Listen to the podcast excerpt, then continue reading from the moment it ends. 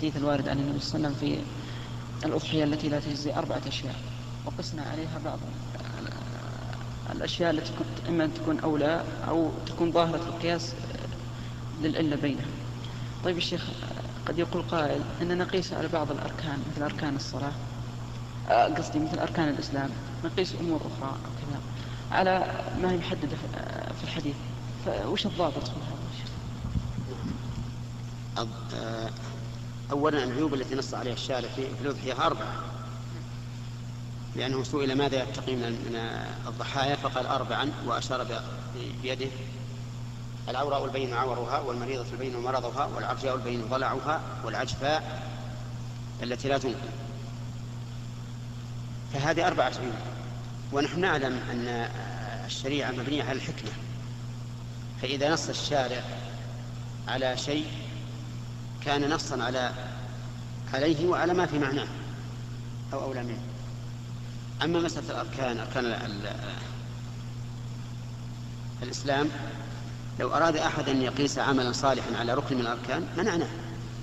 أولا لأنه من باب فعل الأوامر ليس من باب الأوصاف التي علقت بها الأحكام. ولا يمكن أن نثبت أمرا إلا بإذن الشرع.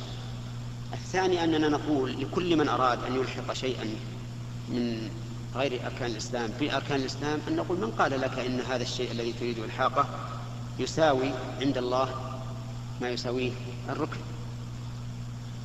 لا يمكن. فلهذا يمتنع القياس في الأوامر. الأوامر ما يمكن تقيس عليها شيء. تقول إذا أمر الشرع بهذا أمر بهذا.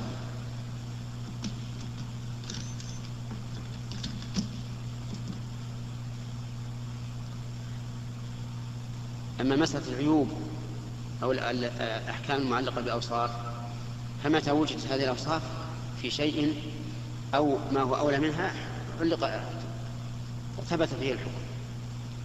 أرأيت قول الرسول عليه الصلاة والسلام خمس من الجواب كلهن فاسق يقتلن في الحل والحرم الغراب والحدة والعقرب والفار والكلب العقور.